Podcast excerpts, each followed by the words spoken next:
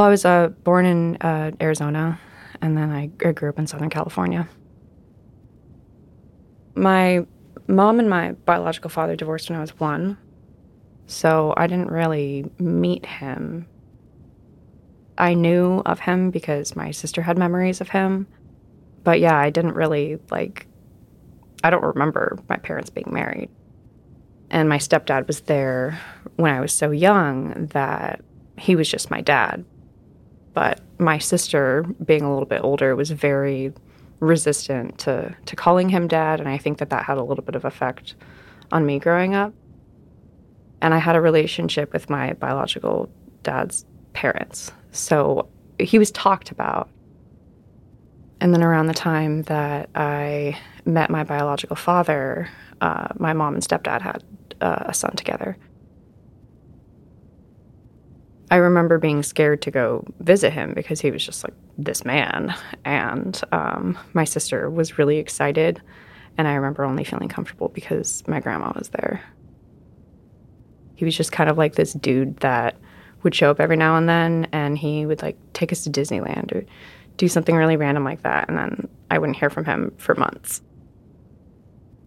We had court ordered visits with him, you know, ever since I was younger because my mom was trying to get child support for him. So we had to see him.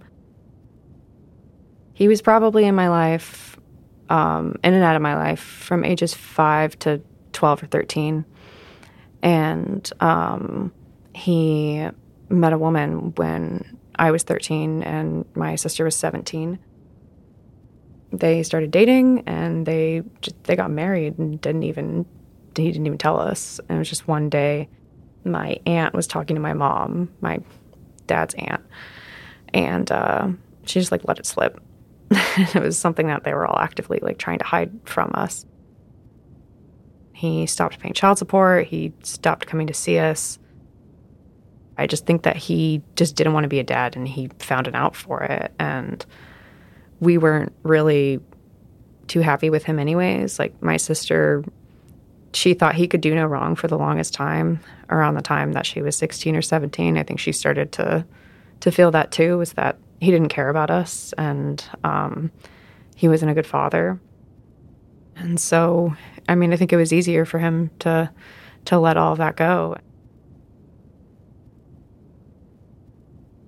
I wasn't allowed to do anything when i lived at home. My most like social outings half the time were either going to church every Sunday and going to the youth group there, which I didn't want to be in. Or I would sneak out to hang out with my friends. I was just not allowed to do anything. I was questioning at a really young age, and I attributed that a lot to my biological father because I knew that he was an atheist. And I, you know, equated that in my head of, well, maybe if he was a Christian, then he would want to have a relationship with me. And so a lot of the prayers that I had when I would pray at night, and something we all had to do, would be um, wishing that my biological father would find God and then um, have a relationship with me.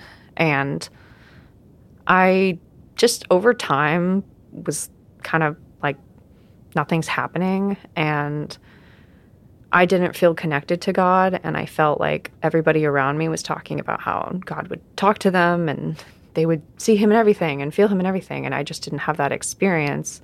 And so I started to stray away from it. And probably around the time that I was 12, I, I didn't want to go to church. And I'd find myself like uh, getting into, you know, d- debates or arguments with my parents and them not really being able to answer my questions. And yeah, I mean, from there, I just, I, I had, I wanted nothing to do with it but there was always like a lingering fear in the back of my head, just like that fear that if I do something wrong, I'm going to burn in hell. I'm half Mexican. My mom is Mexican, and my dad is Irish. And uh, growing up, I was the um, like one of the only Mexican kids in my school, and so that was something that I think I like really started to notice, and people would make comments about my mom and I call her like ethnic slurs, things like that. And I um, felt very like drawn to other like Mexican students and students of color when I was younger. But I had a lot of like behavioral issues and I was constantly getting in trouble for for talking or not paying attention in class or getting sassy with the teacher. Issues on the playground with other students. I mean, I I had friends. I always had like at least like a couple close friends. But I was not like the cool kid or the popular kid or the one that everybody liked and wanted to hang out with.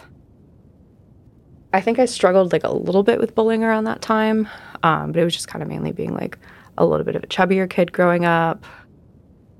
I was a little bit more off. um, I like played in the dirt and collected ladybugs, and um, I had brothers growing up, so I always like wanted to like play with the boys, and I wasn't allowed to. You know, you start like growing up and hitting puberty a little bit. I felt like things started to change for me in the way that I was becoming more of somebody that people kind of wanted to be friends with. But it wasn't something that I really understood. I just like wanted to be a teenager and I wanted to party with my friends. I just ve- I very much like wanted to just like be on drugs every day and it's like I tried it once and it's like, oh I want to do this all the time. And I'm really thankful that I did not get that chance or opportunity to do it all the time. But I think I was just like looking for something chaotic, you know, when you're just kind of like trying to fill the void with something. So it did turn into a toxic thing, but it was kind of just like throughout high school. I think it could have been a lot worse. My parents intervened a lot. I think it was ecstasy. I tried ecstasy and my mom found out. At first, they were taking me to pastors and they were basically telling my mom I had the devil in my heart and I was struggling with demons and the pastors were basically describing, you know, what I was dealing with at that time, which is what I now know is diagnosed bipolar 2. I didn't get diagnosed until I was 24. So in um, March of 2020, right before we went into lockdown, I got my diagnosis. I mean, I definitely had my own ideas about it, so much so that I was genuinely upset when I was diagnosed because I just didn't want to be. And the more I think about it, it was like, yeah, maybe it, it maybe it's stereotypical that I had like, you know, I would get angry or I would do drugs. I thought I was doing those things because I was doing drugs, not because I maybe had a mood disorder that was causing me to do those things many years before that, you know, I was getting diagnosed with things that just different thing every single time I talked to like a different psychologist and just constantly getting misdiagnosed with things. And that was the first time that it actually felt like right. And I I just I kind of had like a an answer for for all of that because I always thought that there was no way that how I was feeling and acting was just like me being a moody teenager. And that's what a lot of people were chalking it up to be. I've been piecing it together for the last two years. Like once I was diagnosed, I it was like a light bulb went off. I was like, oh, that's like what that was. And I had noticed that it was starting to I don't know, I don't want to say get worse, but I, more noticeable. Like I was noticing that my moods were just switching more around the time that I was like 22. And it was not something like when I was in high school. I would be fine for like, let's say, like most of a month.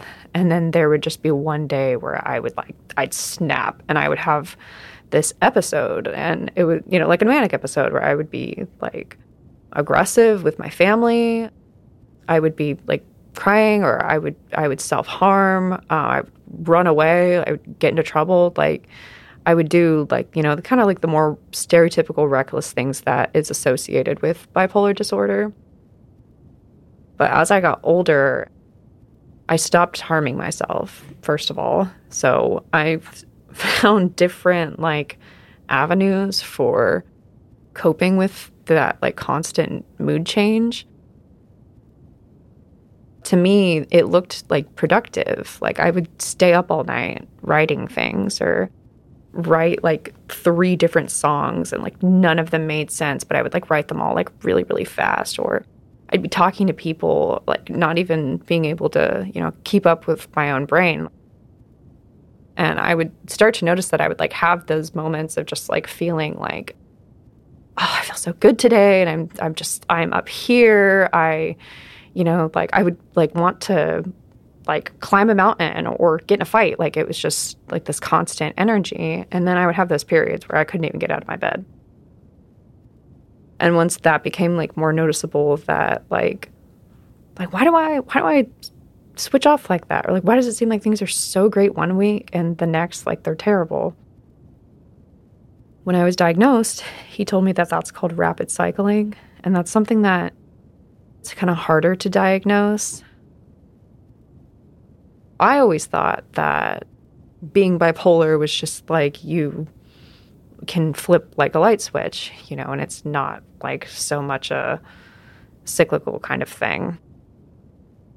And it's less of like you go on like a shopping spree and um, you, you know you're promiscuous or you do drugs or you know like that like you kind of just it's a little bit a little bit different and i guess the rapid cycling is something that's a little bit more rare at like the frequency at which i have it.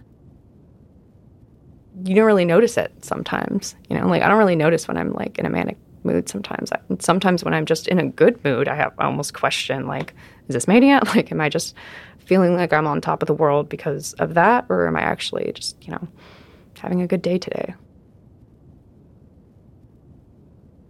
The other diagnosis that I think would be like complex PTSD from childhood sexual abuse started around the time that I was six and stopped when I was around like 12 or 13. It was uh, perpetuated by my older sister when we were kids. It probably started out as maybe playing doctor or something like that, and eventually just turned into like her coercing me into it and manipulating me. And um, she had like this psychological control over me. And I mean, I don't want to like compare it to this, but I always thought of it as like Stockholm syndrome growing up because like she was my idol. I just I wanted to be just like her, but I also like hated her and I was terrified of her. But I just saw her as like she's in control and she's so powerful. And um, she was able to just keep me silent about it for so long and complicit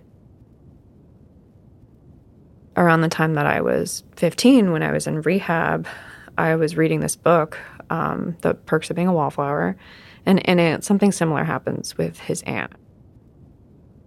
It, like, just set off like a memory for me. And I made that connection where it was like, I, like, had known it had happened, but every single time it came up in my brain, it was like, you know, no, push it aside. That did not happen. And if it did happen, it didn't happen in the way that you're thinking that it did. Once I read that, it was just kind of like undeniable. And I don't know, I just kind of felt like that was my opportunity to say something to my therapist. He knew that something was up because I was showing very clear signs of like somebody who had been abused. I just was so like unwilling to actually talk about what was wrong.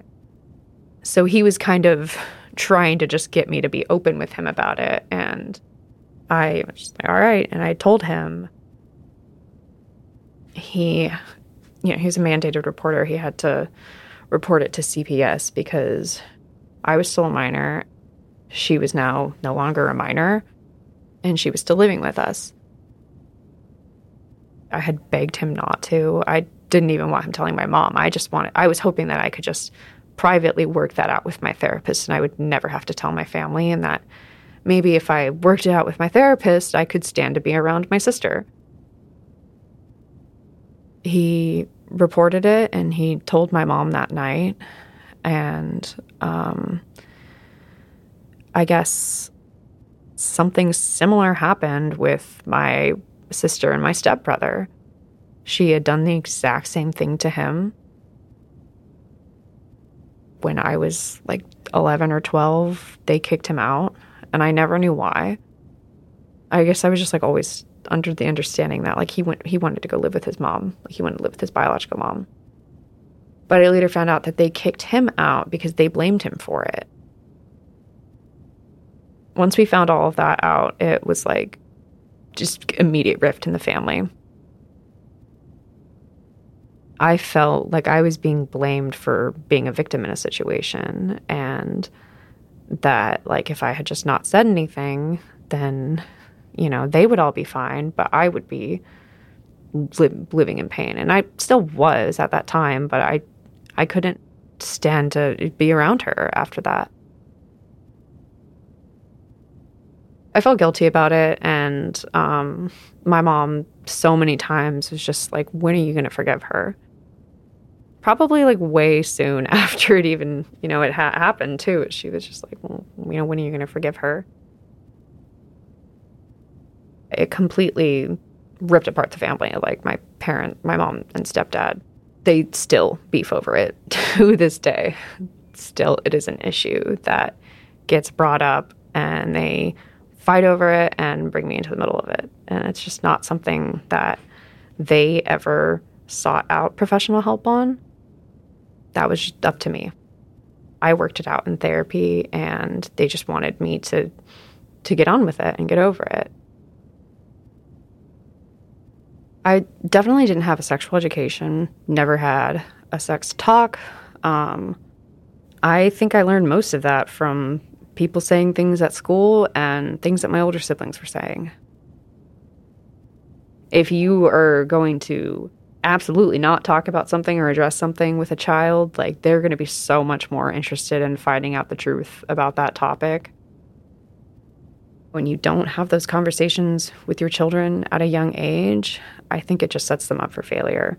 And you can't identify like what something is, like if someone's touching you in an appropriate way and you can't identify that as inappropriate, like you know, what are you going what do you do then? If you're just you're gaslit to believe that like all of that is okay.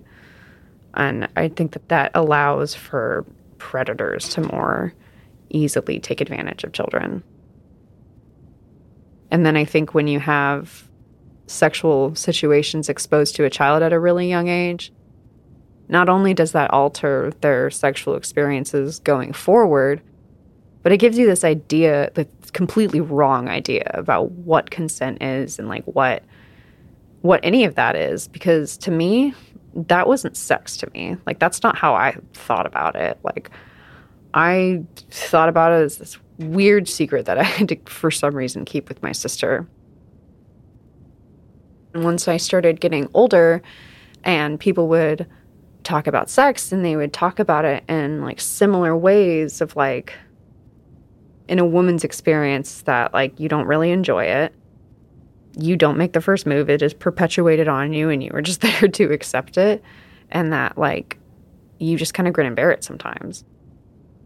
Once I started having like that pushed on me about my experiences with like guys my age, then then I think it really started to like fuck with me and like make me feel feel like I was being transported back into that time and I would have the same like bodily reactions and I would shake a lot and get physically ill.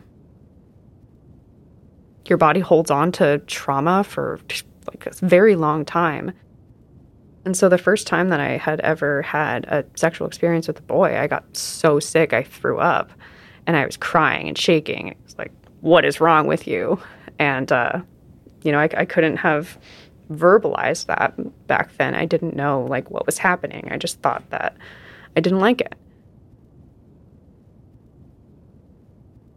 when I was 20. My sister had a baby. And that was really hard for me to realize and come to terms with that she was now going to be a mother of a little girl. It bothered me a lot.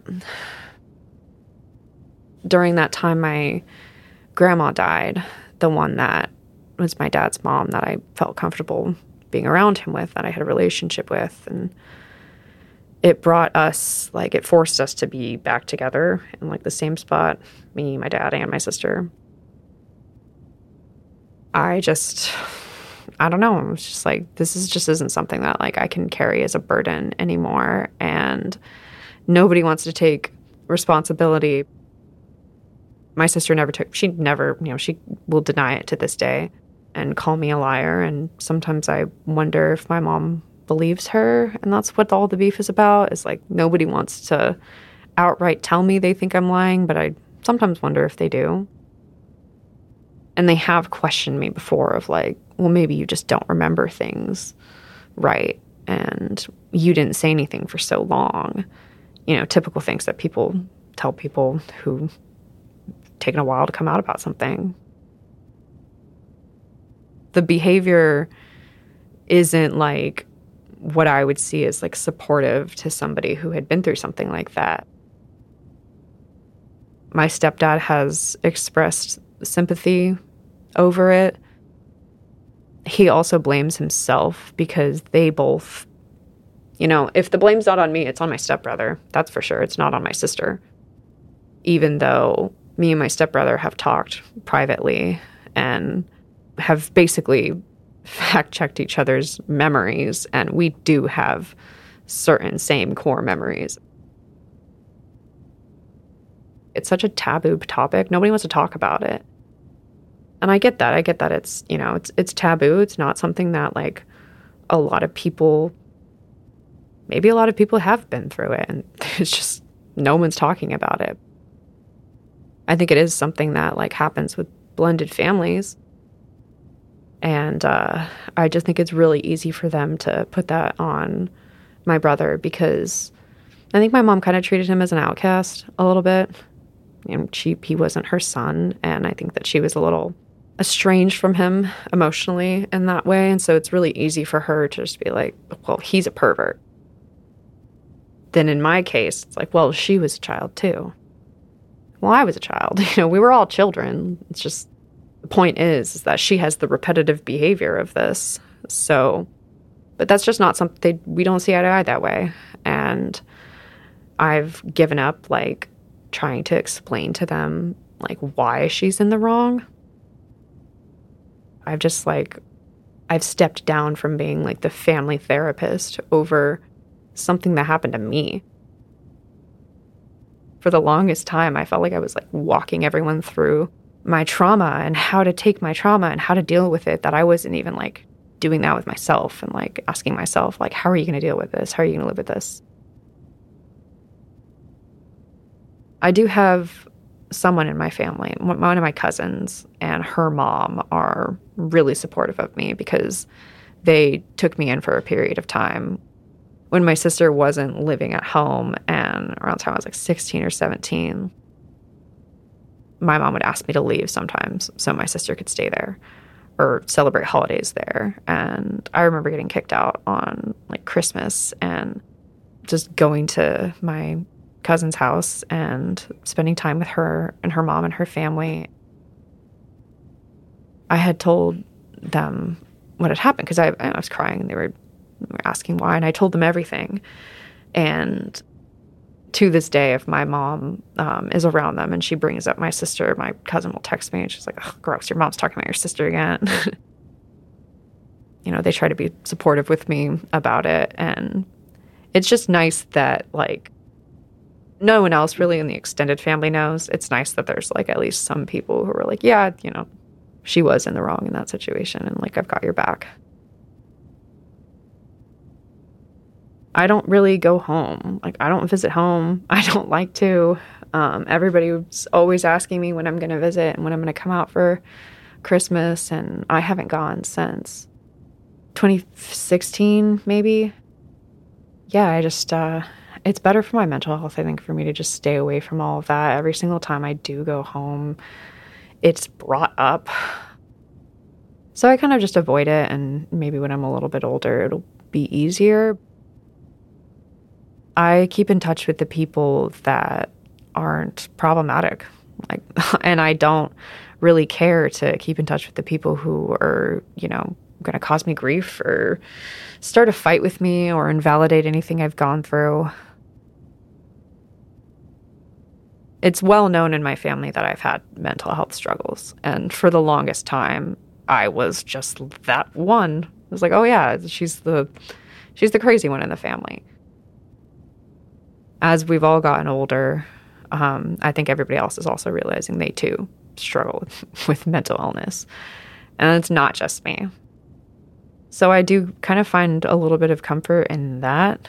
It is validating now to know, like, yeah, you know, where do you think I got it from? It's like we, it's genetic. We all have it. Like we, there's intergenerational trauma here, and it's not just me that has issues.